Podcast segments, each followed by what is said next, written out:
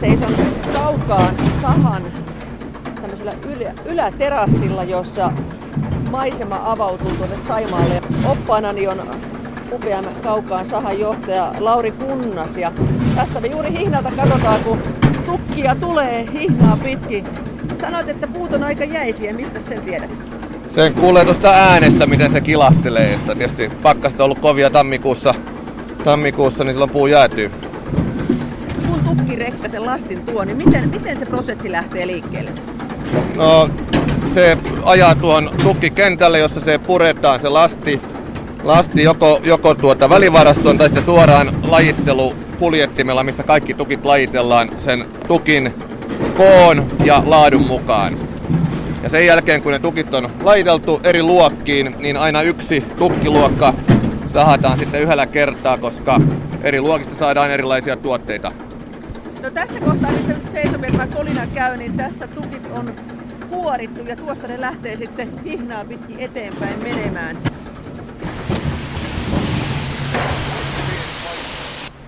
Tultiin tänne valvomon puolelle, niin voi ottaa nämä ikävät korvatulpat Joo. pois, kun ei ole näihin oikein tottunut. Niin UPM Kaukaan sahan johtaja. Mitä puuta pääasiassa täällä käsitellään?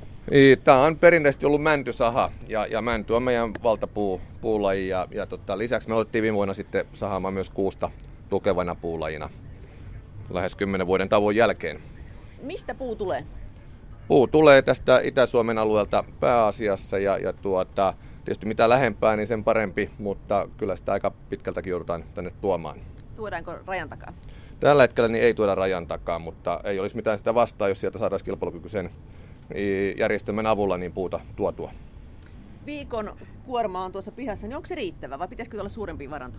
Kyllä se on tällä hetkellä riittävä. Meillä on metsässä on sitten varantoa hyvin, mitä on, on ostettu jo aikaisemmin ja, ja se on sitä logistiikan optimointia, että se sujuvasti, sujuvasti käytön mukaan niin soljuu läpi tästä tehdasalueelta. Sanoitte, että otitte kuusi tavaran myös nyt käyttöön. Miksi? Niin, me ollaan muutettu vähän tätä meidän toimintamallia, eli sahalla pyritään nyt ajamaan semmoista tasasta täyskäyntiä ja, ja tota, tämä on pienten marginaalien ala ja meidän pitäisi saada kustannuksia alaspäin ja me tehdään se helpoiten sillä, että me ajetaan koko ajan sahalla täysiä, täysiä ja, ja tuota, mäntyä on vähän niukasti täällä Itä-Suomessa saatavilla. Mitä se tarkoittaa, kun saha on täysillä? Tehdäänkö kolmessa vuorossa töitä? Tämä sahausosasto pyörii kolmessa vuorossa ja, ja viisi päivää viikossa ja kuivaamat pyörii sitten läpi, läpi viikon. No missä on puutavaran markkinat? Meidän markkinat on myös muuttunut. Tiedollisesti ollaan haettu, haettu kasvavia alueita maailmasta, eli kun Eurooppa ja Suomen taloustilanne kun on mitä on, niin, niin meillä on Aasian määrät kasvanut, kotimaa ja entistä pienempi osuus tästä tavarasta. Ja, ja sitten perinteisenä markkinana on, on myös Englanti ja, ja tuota Pohjois-Afrikka hyvin mielenkiintoinen alue. UPM Kaukaskin on joutunut vähentämään väkeänsä vuosien saatossa. Mikä on tilanne tällä hetkellä sahan osalta? Paljonko teillä on henkilöstöä? Meillä on henkilöstöä noin 160 tässä suoraan ja, ja sitten on tietysti alihankintaa lisäksi. Usko tähän, tähän yksikköön on kova, kova tässä meidän kaukaan integraatissa, mihin myös sellutehas ja, ja kohta käyntiin lähtevä biopolttoainetehdas kuuluu. Niin, täällähän ei mikään asiamme hukkaan, että kaikki hyödynnetään puusta. Juuri näin, näin ja tuota, me tuosta saadaan sahatavaraa, valmista tuotetta, niin noin, noin puolet tuosta puumäärästä, mutta se loppuosa ei todellakaan ole jätettä, vaan, vaan siitä tehdään sitten sellua ja sitten siitä tehdään lämpöenergiaa kuoresta. Ja kaikki, kaikki niin kuin puun partikkelit siinä pystytään hyväksi käyttämään. Ja tosiaan ollaan tässä valvomon puolella, koska meteli on sen verran ko- kova tuolla tuotannossa, niin tässä on vieressäni operatööri Juha Pesonen, sinä olet työvuorossa. Kauanko olet kaukalla ollut muuten töissä? 30 vuotta. Miten sinun työsi on muuttunut tässä vuosikymmenten aikana?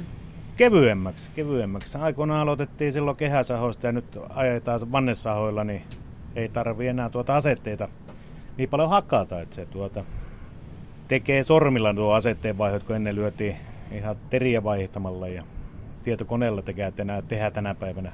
Tehdäänkö ruumiillista töitä enää työvuorossa ollenkaan? Kyllä. Mitä kyllä. se on? Kaikennäköisiä ruuhkapurkkia ja ynnä muuta. Niin silloin pitää tuonne linjastolle mennä. Joo, joo, niitä aina häiriötekijöitä tulee silloin tälle, mutta ei paljon.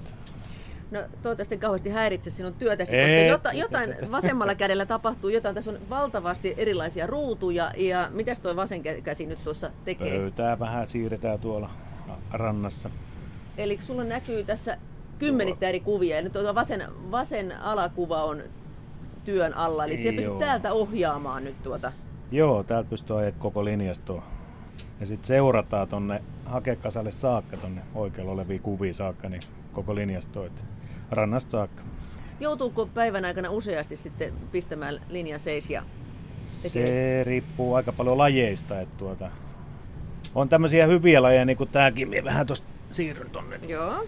Totta kai työt ensin, ettei vaan tule tuota, kallis tuotanto hyvi, tästä. Hyviä lajeja, niin kuin tämäkin, että tämä menee ihan ajatuksen voimalla, mutta sitten on jotain semmoisia, missä joutuu vähän enemmän tekemään töitä. Että. No tässä ei paljon lähdetä niin kuin ruutujen äärestä pois kuitenkaan. Ei, ei. Tässä on aina kaksi miestä, että toinen liikkuu tuolla linjalla ja toinen tässä kattelee monitoreja ja yrittää elää näitä puita läpi ja sitten se alamies siivoo jäljet. Eli tässä on paljon siis tämmöistä TV-kamerakuvaa, mitä seurataan, mutta sitten on tässä näitä tietokoneohjelmia myös monenlaisia, että rupeisiko nämä nyt vilkkumaan punaisella jossain, jos olisi joku hätä vai onko nämä... Joo, ollut? joo kyllä se joka puolella se ilmoittaa häiriöitä, että missä päin ja mitä. Ja... Siinä pitää käyttää vähän semmoista omaa logiikkaakin, että kaikkea se ei ilmoita. Että... Mutta se tulee taas sitten vuosien saatossa, kun tässä on. Niin... No onko tuolla tehtaan puolella nyt yhtään ihmistä fyysisesti hommissa? No sieltä taitaa olla äkkipäätään laskettuna niin yhdeksän. Kun tuossa tehtäänjohtaja Lauri Kunnas sanoi, että 160 ihmistä on täällä töissä, niin missä ne nyt sitten ovat? Meillä on tosiaan seitsemänä päivänä viikossa täällä toimintaa ja, ja tota, 24 tuntia vuorokaudessa, niin tietysti porukka jakaantuu eri vuoroihin ja, ja tämä meidän tehdasalue, pelkkä sahan alue on noin yli 60 hehtaaria. Eli, eli se, että yhdessä paikkaa ei montaa henkilöä silloin voikaan olla. Että siellä on sitten tuo tasaamolla ja kuivaamolla ja lajittelussa ja sitten myös tuo lähetystoiminto on hyvin vaativa, vaativa paikka. Niin se, missä tavara sitten lähtee. Kyllä. Ja kuinka monta rekkaa sieltä päivittää sitten maailmalle menee? No se on se noin puolet siitä, että jos 90 rekkaa tulee tukkia sisälle, niin noin 45 rekkaa lähtee sitten tavaraa maailmalle. Lauri Kunnas, mihin sahateollisuus on menossa? Sanoit, että on paljon nyt uudistuttu ja pystytty tekemään voitollista tulosta, mutta missä ollaan viiden vuoden päästä? Kyllä tämä sahateollisuuden niin kuin osuus, kun katsotaan tätä, miten tämä metsäteollisuus muuttuu ja sanotaan biometsätalous Suomessa, niin tämä ei ole katoamassa päinvastoin. Tämä on äärimmäisen niin kuin tärkeä osa tätä koko meidän niin kuin metsästä kasvavan biomassan hyödyntämistä. Ajattelee metsän omistajia, hän kasvattaa puuta nimenomaan tukkipuu mielessä, niin kyllä tämä tässä asemassa säilyttää. Ja siinä mielessä tämä kaukaansa on erinomaisessa paikassa vielä, kun meillä on tämä integraatti missä pyörii, pyörii tuo sellutehdaskin. Niin ja Suomen metsäthän kasvaa nopeammin vuositasolla, kun niitä pystytään käyttämään. Melkein puolet metsätuotosta jää käyttämättä. Kyllä se näin on, on ja tuota, siinä mielessä niin toivoisi myös, että tämä kehittyisi tämän meidän toimintaympäristöjen suuntaan, niin me saataisiin turvattua se tasainen puuvirta tänne, tänne tuota teollisuuden käyttöön ja, ja siinähän on myös valtiovallalla tehtävää ja siihen, että Suomessa niin tehtäisiin verotuksellisia ratkaisuja muun muassa, joilla tuettaisiin sitä, että tämä teollisuuden saama puuraaka-aine virtaisi mahdollisimman tasaista ja myös se, että se hintapiikkejä ei tulisi.